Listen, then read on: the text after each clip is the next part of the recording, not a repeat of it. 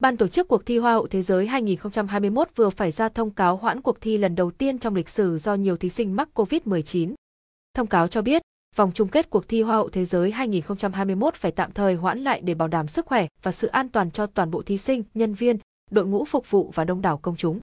Theo đúng lịch trình, nếu như không bị hoãn, vòng chung kết sẽ diễn ra vào 6 giờ sáng sớm nay, giờ Việt Nam, với sự tham gia của 97 thí sinh từ các quốc gia và vùng lãnh thổ.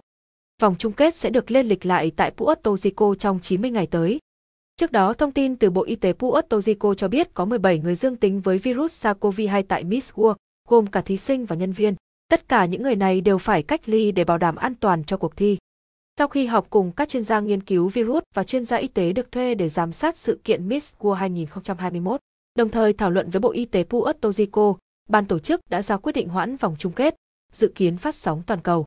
Kể từ ngày hôm qua ngày 16 tháng 12, các biện pháp an toàn đã được bổ sung vì lợi ích của các thí sinh, đội ngũ sản xuất và khán giả, sau khi ban tổ chức hiểu được sự rủi ro có thể tăng cao trên sân khấu và phòng thay đồ. Tuy nhiên, sau khi một vài trường hợp đã được xác nhận dương tính với virus SARS-CoV, ban tổ chức đã lập tức tham vấn các quan chức Bộ Y tế và chuyên gia và ra quyết định hoãn cuộc thi lại.